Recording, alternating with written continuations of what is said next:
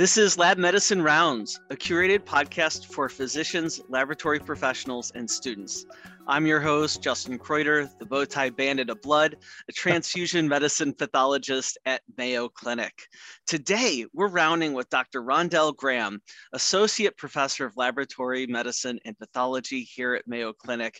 And we're going to be talking about the value and challenges of frozen sections. Thanks for joining us today, Dr. Graham. My pleasure, Justin. It's always great to hear from you and always great to be a part of the podcast. We're after May the 4th, but uh, you have an intimidating background, I see. you know, I really enjoy May the 4th, and I just think what Star Wars contributed to our collective imagination is just amazing. I, I always enjoy that franchise, and it's been so fun. Uh, excellent. Well, hey, let's get started here talking about frozen sections. This is an interesting aspect of practice. So, can you kind of kick us off with what are frozen sections and why are they important part of patient care?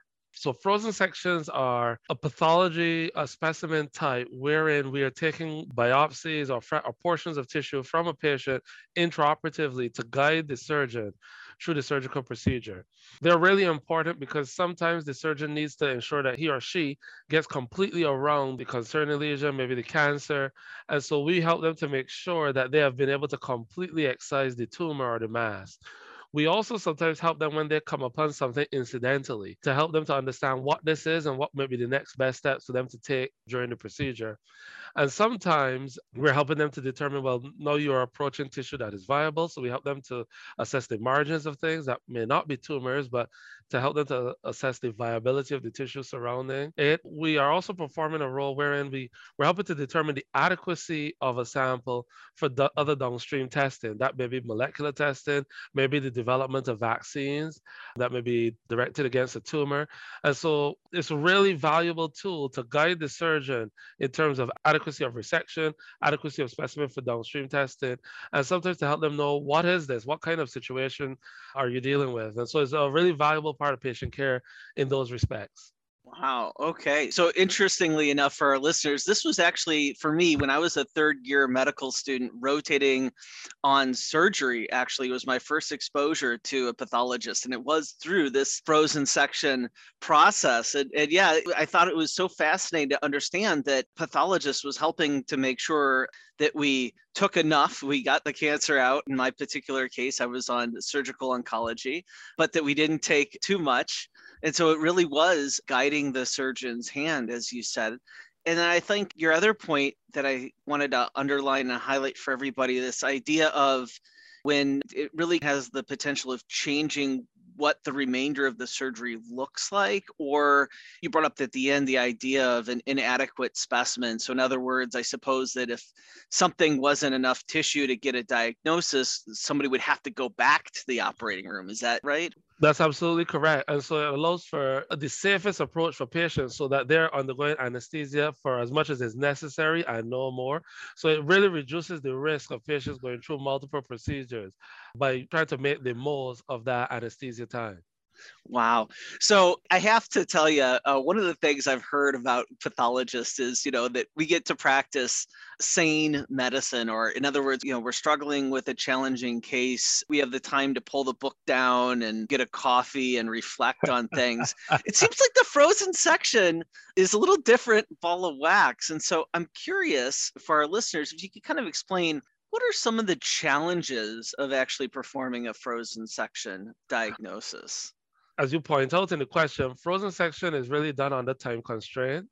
And so we want to be able to support the intraoperative procedure, but we have to do it in a timeline that is safe for the patients and facilitates the surgical care. And so there is this time constraint to the interpretation, which adds a layer of challenge because the tissue is frozen, that introduces artifacts because of all those ice crystals that are going to be a part of the tissue as they make those sections for us to look at the slides.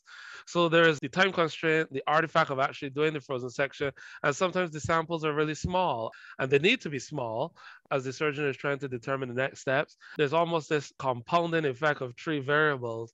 And so, yeah, pathologists have to respond to that challenge. I would say that we're very enthusiastic about it. If you think about this kind of in the broad perspective of the history of surgical care, frozen section is a real durable contribution that was actually popularized here at Mayo Clinic.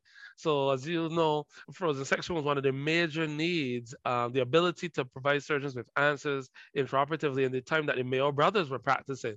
And they hired a pathologist from the Twin Cities, Louis B. Wilson, and he described the first method that was well popularized and well accepted. It wasn't actually the first method that was done, but it was the first one that was widely accepted and considered to be accurate and so Mayo is largely considered to be the spiritual home of Frozen Section, if you will. wow, I could hear the pride coming through in your voice. Since you moved on and kind of gave us a, a glimpse into the history of it, I, I want to skip to one of my questions I kind of was saving for later. Could you maybe give us a flavor for how is Frozen Section changed over the course of practice. Has it really been practiced very similarly over the years? And are there differences in frozen section practice in different hospitals? I would say that our, let's take it that how frozen section has changed over time in our hospitals here at Mayo Clinic in Rochester and how it has changed over time kind of broadly. I would say in our hospital here in Rochester, I think we're probably doing just as much frozen section in a very similar environment. The reason for that stability is because we have great teamwork with the surgeons, with our lab technical staff, and with the nursing staff. So we have a real open floor plan, amazing communication and prioritization of cases. And so we can manage a very high throughput with that particular model using a unique form of cryostat that allows us to have a throughput that's of the order of seconds or, a few minutes. Whereas in the traditional model that we practice elsewhere, the throughput is a little bit slower, but that might fit the needs of those practices. How things have changed though is I think we're seeing many more patients who are receiving neoadjuvant chemotherapy. And so I think small samples and paucicellular samples have increased in frequency. We now have patients receiving intraoperative radiation, which provides a radiation challenge the interpretation of radiation induced atypia and extensive fibrosis and so on, more complex resections that are associated with that. I think so. Those are things we're seeing. We're seeing a greater complexity of resections, more paucicellular or hypocellular kind of specimens with, you know, maybe perhaps more radiation type atypia and so on. That's probably what we're seeing internally. And I think that's probably what's happening globally as well. Another thing that's probably happening globally and is definitely happening internally is the receipt of specimens with a view to perform downstream molecular testing, development of vaccines and other kind of novel therapies. And so we're now performing frozen sections to determine that we have an adequate specimen to submit for those other forms of testing. And those are things from flow cytometry, which is pretty well characterized and widely used, to things as complicated as developing tumor vaccines. And so that's something we're seeing in frozen section practice here. I'm sure we're seeing that elsewhere as well your answer really ties into two themes that I think we've carried through several of our podcasts here. And we're always talking about connecting pathology and lab medicine to the clinical practice. And you're bringing up the collaboration that you have with the various surgical practices and how that's been a very critical point is what I'm hearing from your answer. And then the other aspect is that it's really practice dependent is another thing that has been brought up. And I know that Dr. Sandtrack in one of our previous podcasts was kind of talking about quality improvement projects and how it's not just replicate what worked someplace else. So, you know, I think that highlights that there are reasons for the practice being set up in certain ways in certain places. And I think that's wonderful. That really, I think, tips to the expertise of the local pathologist. Absolutely, Justin. I think that's a really insightful comment from Dr. Sandrak and yourself. I think it's really important to be relevant to the context and to understand the needs there. There are some models that work well because the particular practice or question is a high volume one. There are some where the, the setting is more of a low volume setting. And so you just have to adapt. And I would agree completely that it shows the relevance and the importance of good communication with the surgical colleagues and, and, and other colleagues who you'll be working with. And I think pathologists are really well suited to that role, not specifically on the topic of frozen section, but the principle applies when it comes to setting up algorithms and work streams. How are we going to manage a patient with colon cancer? Pathologists play an integral role there for the clinical team to understand how will the diagnosis be made, how will it be reported, the timeline for those things, how are we going to execute our strategy on ancillary testing, how are we going to work with molecular to get the, the right test done at the right time and get those results back. And pathologists, because of our work, uh, and, and, by pathologists, I mean laboratorians in general, because of our our work across these different domains, microscopy and other uh, lab related skills, really perform a really great role in helping clinicians to understand these things and helping us to make good decisions. I love that. And I think just to take a second and celebrate our role in clinical practice, right, is this role of bringing together all these aspects of practice, this sort of workflow process, right? Yep. Because there's some aspects of our practice that are very individualized, looking at a specific patient's biopsy or sending out a particular patient's workup. But there's also typically a lot of workflow process, a lot of big picture processes that we do. It fights against, I think, that sort of, I don't know if the right word to use is trope, but that idea that the person who doesn't have people skills will send them to the pathologist, right? yeah, pathologists, uh, you know, are very dependent on our people and interpersonal skills, and that's something that we here certainly interview quite heavily when we're looking at applicants, both for our training programs as well as faculty. Fully agree, Justin. I would say people skills matter a lot, and, and re- most of the work that we're able to do is related to our relationships, good quality relationships, and a good uh, or productive skill in working with people, providing motivation and support, and understanding how people work well and what works well for people. I will also say too that all of the excellent pathologists I know are very interested in excellent patient outcomes. Mm-hmm. And a lot of that has to do with communication around multidisciplinary teams to understand what testing at the right time.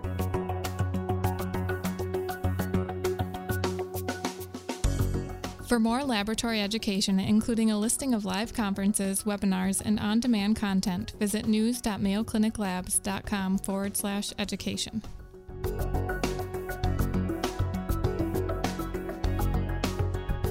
I just want to tie a couple of your previous answers together and dive down with a deeper question of you've talked about the challenges of performing a frozen section. You know, you've got your time, you've got a lot of artifact.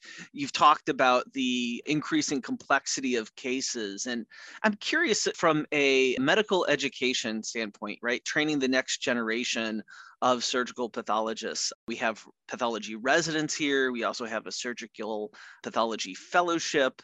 And so I imagine as you are faculty and signing out these cases, one aspect of your job is mentoring these people in these sort of high pressure environments so that, you know, at the end of their training, they've really cultivated this self confidence of, I may not always understand what I'm looking at, but I have confidence that I can figure it out. And I'm kind of curious about given this uptick in complexity of cases and just what it is at baseline, how do you mentor people that are trying to kind of find their way? And I mean, I'm really kind of targeting for the students, uh, the trainees that are listening to this podcast right now. I think you're right about the complexity in the environment and how do we mentor people to engage with the complexity and to kind of make decisions for their life.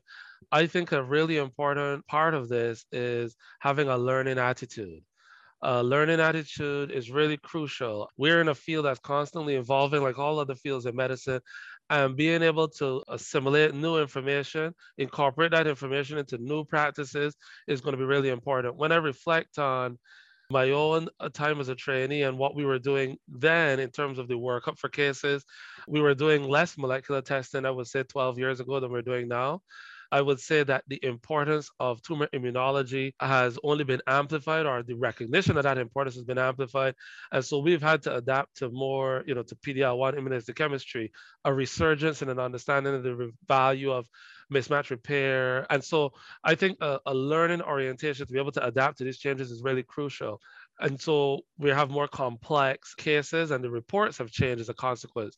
And so we need to adapt to provide clinicians what they need I remember when I first started, we were providing lots of prose style reports, which were beautiful and had like really fantastic language. But as we all are being compressed with increasing amounts of information, there was a growing desire for synoptic reports that were much shorter, much brevity. And so they don't have the English that kind of rolls off the tongue, but uh, they provide really valuable information in a short period of time. And we've had to adapt to that. So I think a learning orientation is really crucial. I talk a lot about that to trainees, and I think many of the faculty here do too.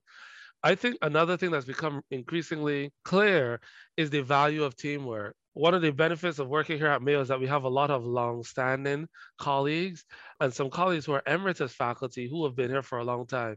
For example, Dr. Aidan Carney, who's very famous for uh, recognizing tree syndromes, I think eight tumors and many other things. And talking with Aidan has always been a real great gift because he would share in his time where there was so much emphasis on the individual skill in terms of developing one's career. He kind of comments on how transitioning from that period, which is several decades ago to now, where things are so heavily team based. And it's really, really crucial to have depth in your understanding and in your skill set, but to also recognize that you need to pair that with the skills of others to come up with these really complex answers that we need for today's uh, uh, situations. So an example of that will be historically as a pathologist, you would kind of like use your microscopy skill to understand the morphologic features of a lesion and recognize that there are different types of lesions. But I think now we're pairing that with tumor immunology, we're pairing that with molecular diagnostics to get a different kind of picture of what these lesions or what these tumors are. I think you're seeing this now in a, in a field close to you where we're using cells as therapies. And so I'm sure you're seeing like this kind of a transformation happening in your area too, in the blood bank and the transfusion medicine services. I think the an importance of the the teamwork has really been amplified, and I think those are the things that we're sharing now. I think trainees are really receptive to that. I love this conversation. I just want to go one step further and, and ask you about your own practice of getting better. And you were talking about it's important for for people to have a learning orientation. And one of the things that I notice is there's a lot of importance, I think, in the role of feedback in the process of learning, especially as you're talking about this whole teamwork concept. And so I was kind of curious if you could kind of share for our listeners, how do you, as a practicing pathologist, where do you solicit your feedback from? And, and maybe an example of how you've kind of used that feedback to get better? Because I think for many of us, feedback is kind of that the struggle thing to take in. I heard a guy say this once, and I think it's true. Without feedback, it's almost impossible to improve. And so I think feedback is really important. I think feedback can be challenging. There's a Harvard Business Review article all on feedback um, that I would commend to listeners to just look at Harvard Business Review on feedback. There's actually an entire series, a small booklet on that in terms of feedback, I really cherish it. And to get good feedback is more challenging as an uh, attendant or as a faculty person than as a trainee, because trainees in general are more reluctant to give faculty feedback. And your colleagues, many of whom are become your friends, are more reluctant to give you feedback. I get feedback from a number of different sources. One, I really solicit feedback from the people who are supervising me, my direct supervisors. And one of the things that I think is really helpful is to ask them, how can I improve on this in the future? I think this is a really important question to volunteer and to kind of open the door for people to ask. Many times people will try to sidestep that question, especially if they're not expecting it. And so one of the things to do is that when they give you that initial response, like, oh, I think everything is going great. That's a typical thing you'll hear in Minnesota. Then you say, I really appreciate that answer. What do you think we would need to do in the next year for things to continue to be great? And then sometimes you'll begin to gain some insight there another source that I solicit feedback from are from my mentors. I have uh, mentors in, in various places. And I think it's important for trainees to appreciate that it's unlikely that you'll have one mentor for your whole career that will meet all of your mentorship needs. You're much more likely to have a board of governors or a board of trustees or a board of directors, as it were. And so one of the things that I do, I ask my mentors for, for feedback on things. So I'm working through a series of book chapters, 14 book chapters, and I've done 13 and I have one more to go. And I asking one of my mentors, like, what do you think about this? How do you think I could improve? And um, and this particular mentor is really excellent at it. She's an amazing writer. And so she's really giving me feedback on how I can improve my writing. And it's been amazing. And um, part of maturing that process or making this more beneficial is to actually ask for some advice or feedback and then act on it and then kind of go back. And I see over time, you see how that's developing. And, and this particular mentor, what I've done is I, so you know, you know, I've communicated with her. Like, I really appreciate your approach to writing, how how lucid your communication is, and and I'm working on some of these projects. Would these be of interest to you intellectually? And so there I'm pairing the work that I'm doing with her skill set. And so there's kind of this mutual benefit.